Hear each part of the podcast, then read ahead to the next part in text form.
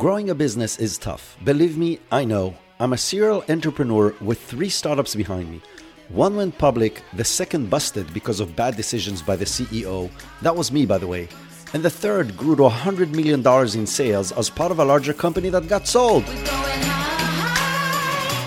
It took me 20 years to learn how to do it right, but now I'm on a quest to get you there much faster. I'm hosting senior business leaders, entrepreneurs, and world class experts. Together, we search for gold, strategies, systems, processes, and practical tips that you can implement to grow your business. You will hear fascinating business stories, really funny moments, and lots of actionable business tips. Welcome to the Business Growth Accelerator.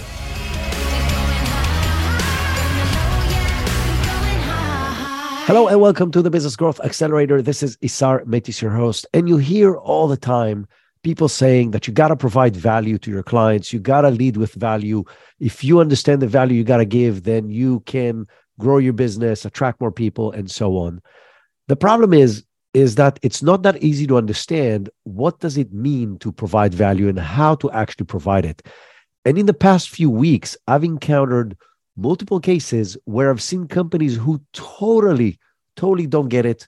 And that made me aware of the situation and hence being more aware helped me look see more cases of companies who totally don't get what providing value is and also examples of companies who do get it and do the right thing to provide value and that led me to think about what does it actually mean to provide value how can you really dissect that so you can do that for your business. And this is what we're going to dive into in this episode. This is going to be a two part series where in this episode, we're going to dive to the topic of what is value, how to identify it, and like I said, several different examples. And in the following episodes, I'm going to dive into exactly how to do that. How can you take that knowledge of what value you need to provide and provide it to potential clients and existing clients while not breaking the bank, not investing a huge amount of money, and not having a huge team. So let's start with understanding what is value. And too many companies confuse value with what they do and the product that they have or the service that they provide. When the reality is, I think the closest concept I want to talk about is job to be done. I don't know if you've ever heard of job to be done, but it's a concept that was originally developed by Tony Ulwick. And the idea behind it is having a deep understanding of what your customer is trying to achieve. And the trick is, they sometimes don't exactly know. If you'll ask people what they're trying to solve or what issues they have, they will describe it through the lens of stuff that they're used to doing, what other people are doing, and so on, rather than the real core issue that behind it. And that core issue can be solved in multiple ways. And if they're already looking at a solution through that lens, they themselves might be missing the actual view of what is the core problem they're trying to solve. What do I mean by job to be done and different ways to solve the problem? A great example is I want to listen to music that I choose. So that's what I want to do. That's my job to be done. The answer 40 years ago was to listen to a vinyl record. And then after that, a cassette. And then after that, a CD player. And then after that, an MP3 player, and today it's streaming.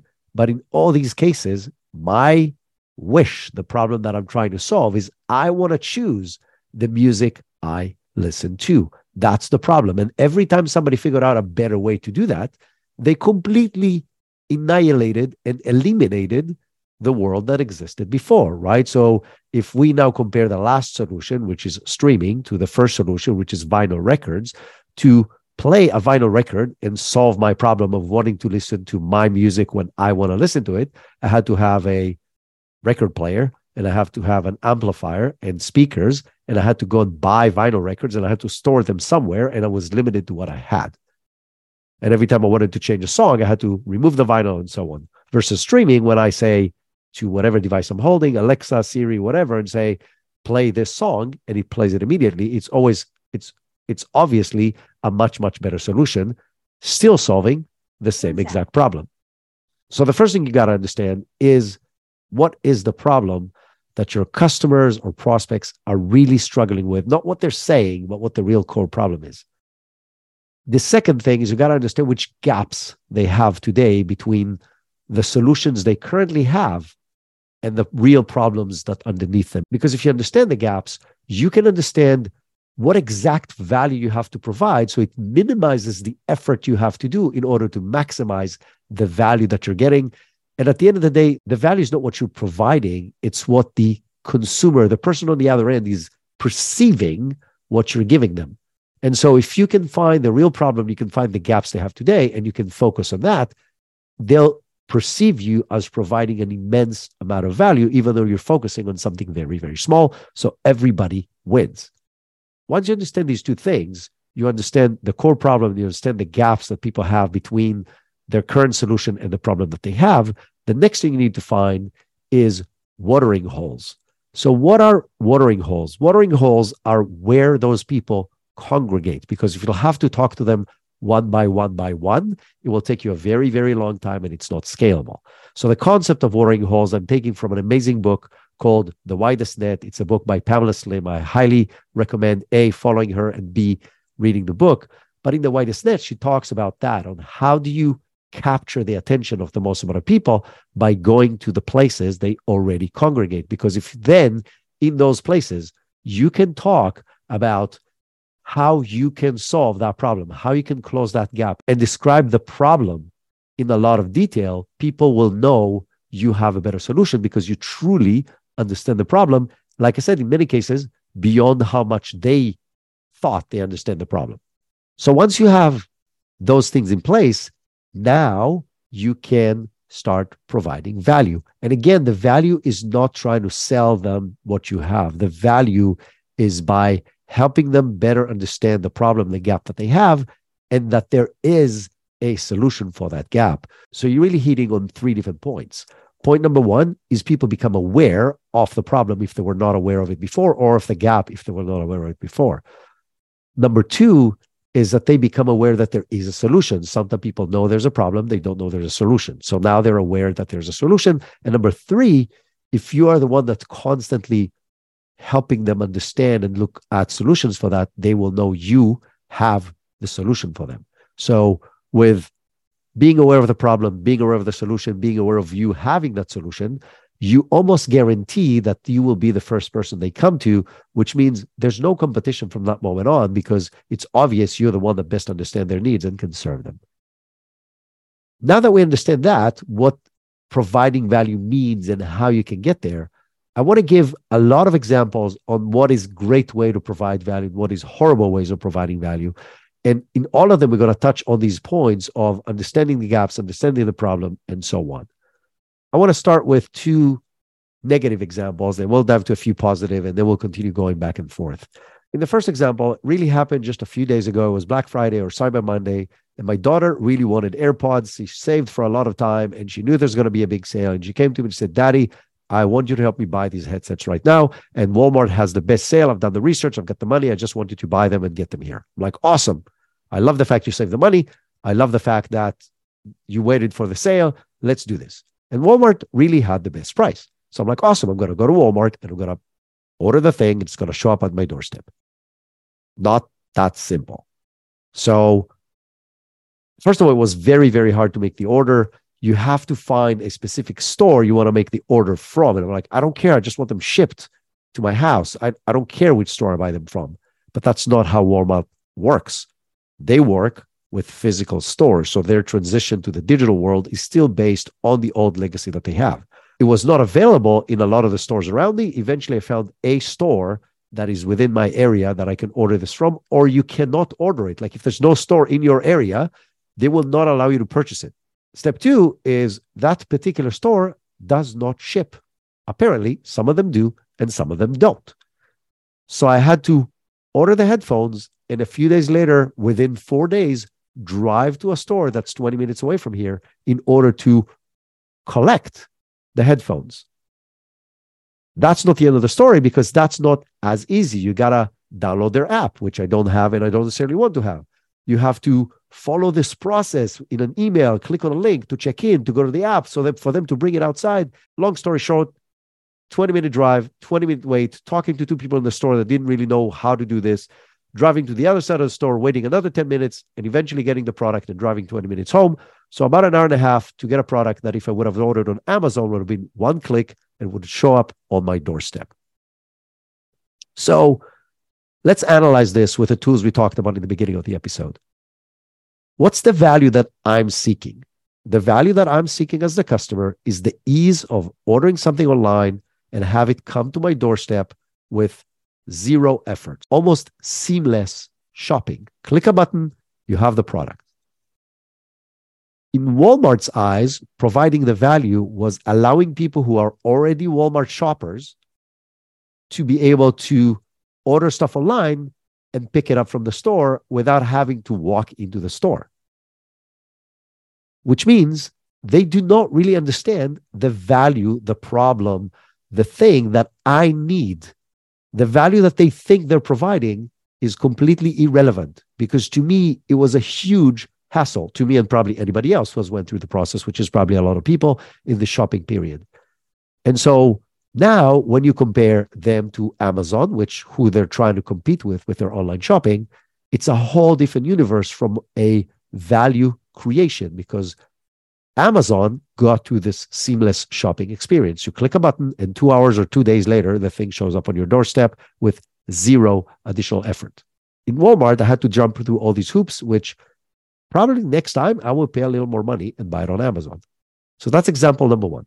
Example number two, I want to give you is something that's happening to me every day on LinkedIn.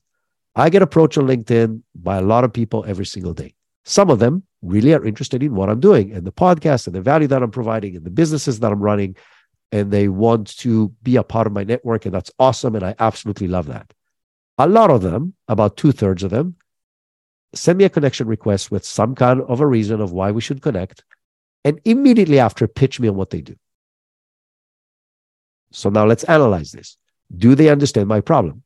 Absolutely not. They have no clue who I am, what I'm doing, what's my process? They've seen something in my title that makes them think that they might be able to serve me because they know how to do digital ad marketing or because they're a coach or because they're a sales coach or because they have a product that can integrate with whatever systems that I have, but they have no clue who I am, what I am, what my business is, what my personal life looks like, what I'm what my challenges are and so on. So by missing that, they cannot provide me value. And hence, all they're doing is wasting my time and their time in sending these call messages. What could have been the flip side? Have a conversation with me. Say, hey, I love what you're doing. Be genuinely curious. Ask me questions about clarifying what I do. I will most likely answer. Develop some relationship with me.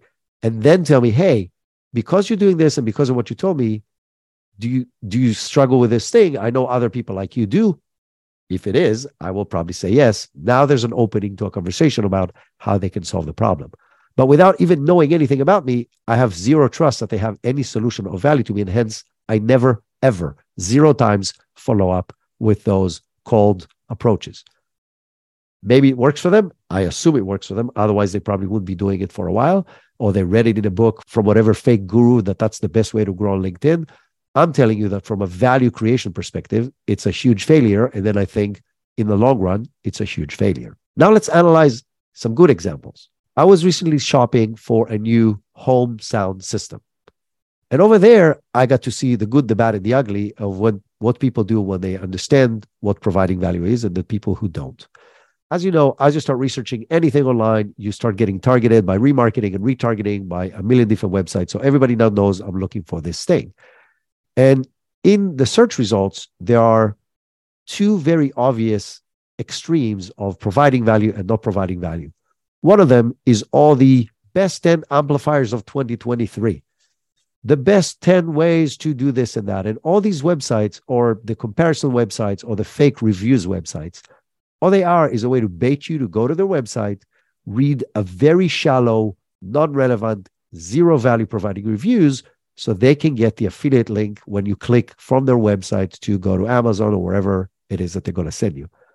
They have zero real value. It's a cut and paste of other people's reviews into a website that manages, because it has a lot of links in it, to rank pretty high on Google results, but the value it provides is absolutely zero. The flip side of that is people who actually take the time. In many cases, these are even individuals, they're not big businesses, but they know how to provide the value. So, what is the value? The value is here is the problem that I was having as an individual in installing this system in my house. Here are the problems that I was trying to solve. Here's a solution I found. Here's me walking you through the solution. Now, if they present the same problem that I'm facing, and I must admit, again, in some of them, they were able to describe the problem better than I could when I started the process. So they were a few steps ahead of me. They know other people like me, or they've been in my position. They understand the problems that I'm facing, and they're describing in detail a real solution. Now let's review the extremes again. One, here's a copy paste, five rows, click on the link so I can get the affiliate link. The other is, I understand your problem. I was in your shoes. I was able to th- solve this for other people. Here is a step by step process on how you can do that. One is providing value, the other, not providing value. Guess who got my money in the end? So, very easy to know, right? So, I went with a company that has a very clear understanding of the problems I was trying to solve and have invested time and money in articulating the problem and then the solution, which again provided value to me, which made me a client of theirs. I want to give another example that is extremely different from a different field. There's a Jewish organization called Chabad. And Chabad is a quote unquote religious organization, but more than that, they're a community organization. And what they understand is that Jewish people overseas have a need to connect to the roots and to Judaism. And they could have done this in a very religious, orthodox way. But they understand that's not the problem. The problem that people are trying to solve is not to be more religious. The problem that people are trying to solve is to connect with their roots and their traditions and their Judaism. And so they've built a whole set of services from young kids through teenagers, through adults, that just puts Jewish people together in a fun way around whatever topics is relevant for that age group. They're not trying to convert you, they're not trying to push you, they're not trying to raise money through that. They're literally understanding the problem of Jewish people in the United States and other places around the world. And they're providing solutions to those specific gaps hence providing immense amount of value and hence myself and my family participate in their activities. We recommend them to anybody who moves into our area to join their activities. We donate money to them every time that's possible because they understand my problem they understand the gap and they provide that exact value. I want to give two more examples one bad one and one good one and again because i think it will provide different perspectives on how this works in different scenarios. I had a cold. You might still hear it in my voice. I had a really bad cough and I was trying to go to see my doctor. When I called the doctor, they told me that they have the next appointment is two months out. And that's my personal doctor, my primary care doctor. And I asked them, like, how is that possible? How can't you don't have walk-ins for people who are actually sick? And she said, I'm sorry, that's not the way we work. If you want, you can go to urgent care, or I can hook you up maybe with a doctor in our sister clinic. I said, okay, I at this point I don't care which clinic I go to, so please hook me up with your sister clinic. She continued to tell me that because I'm coughing and congested, I will have to take a COVID test before I can go to the clinic. And that surprised me a little bit because they're doctors, they're supposed to check what I have and not me. But I was willing to jump through that hurdle in order to see the doctor that day. So she set me up with an appointment for 1:30 p.m. that day. 10 minutes later, I get a call from the manager of that clinic. And she told me that because I have symptoms, I cannot come to the clinic. I obviously told her I took the COVID test and I'm negative and I don't have COVID. She said, it doesn't matter. And I'm quoting, she said, we do not allow sick people into our clinic. I was blown away. It's literally one of the craziest sentences I ever heard anybody say. How can a manager of a clinic tell me that they don't take in sick patients. So now let's go back and analyze do they understand the value they provide? They do not, because the value they provide is helping sick people get better. Their goal is to make as much money as possible. So, what they're trying to do is to do exactly that.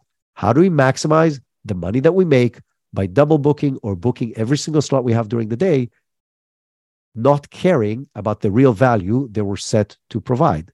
If you have almost a monopoly, which this particular organization in our region has, you can do that. You can ignore the value you need to provide and maximize your profit if there's very little to no competition. But in any other scenario, that's going to backfire and you're going to lose all your clients because they're going to go to somebody who gives them extra value. The last good example that I want to give to finish on a positive note is from Chris Walker and Refine Labs. Refine Labs is a company that helps other companies grow through what they call revenue R&D and demand generation and stuff like that.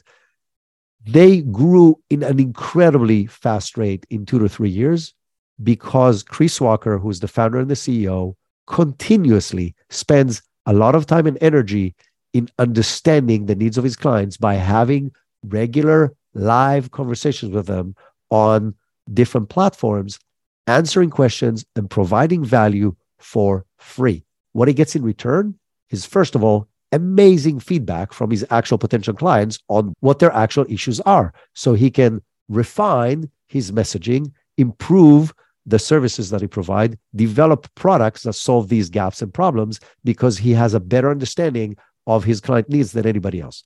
The other thing that he benefits from is that everybody gets free value from him all the time on topics that they're struggling with, which makes him an authority in the field, which makes him the obvious go to person once they want to hire somebody to solve these problems.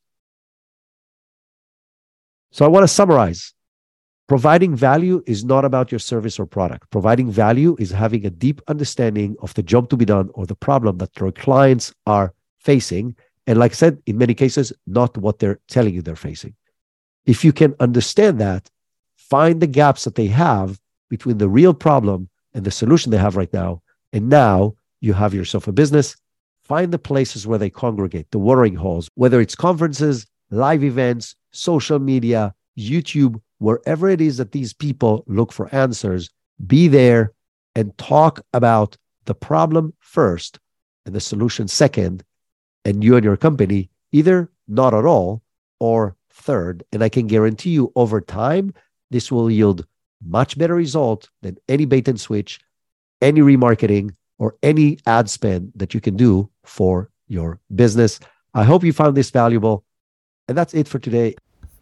If you want to learn more on how to do this at scale, how to get amazing feedback from your audience in order to understand what value they're seeking and be better aligned with your messages and your services and products to their needs, and if you want to be able to connect with clients, build relationships, and grow your business using that by providing value to them, check out the next episode where we're going to dive into the practicalities on how to do that. If after that you still have questions or you want to learn more and know the details, please connect with me on LinkedIn. I will gladly share with you from my experience of doing this for myself and for my clients. And until next time, have an amazing week.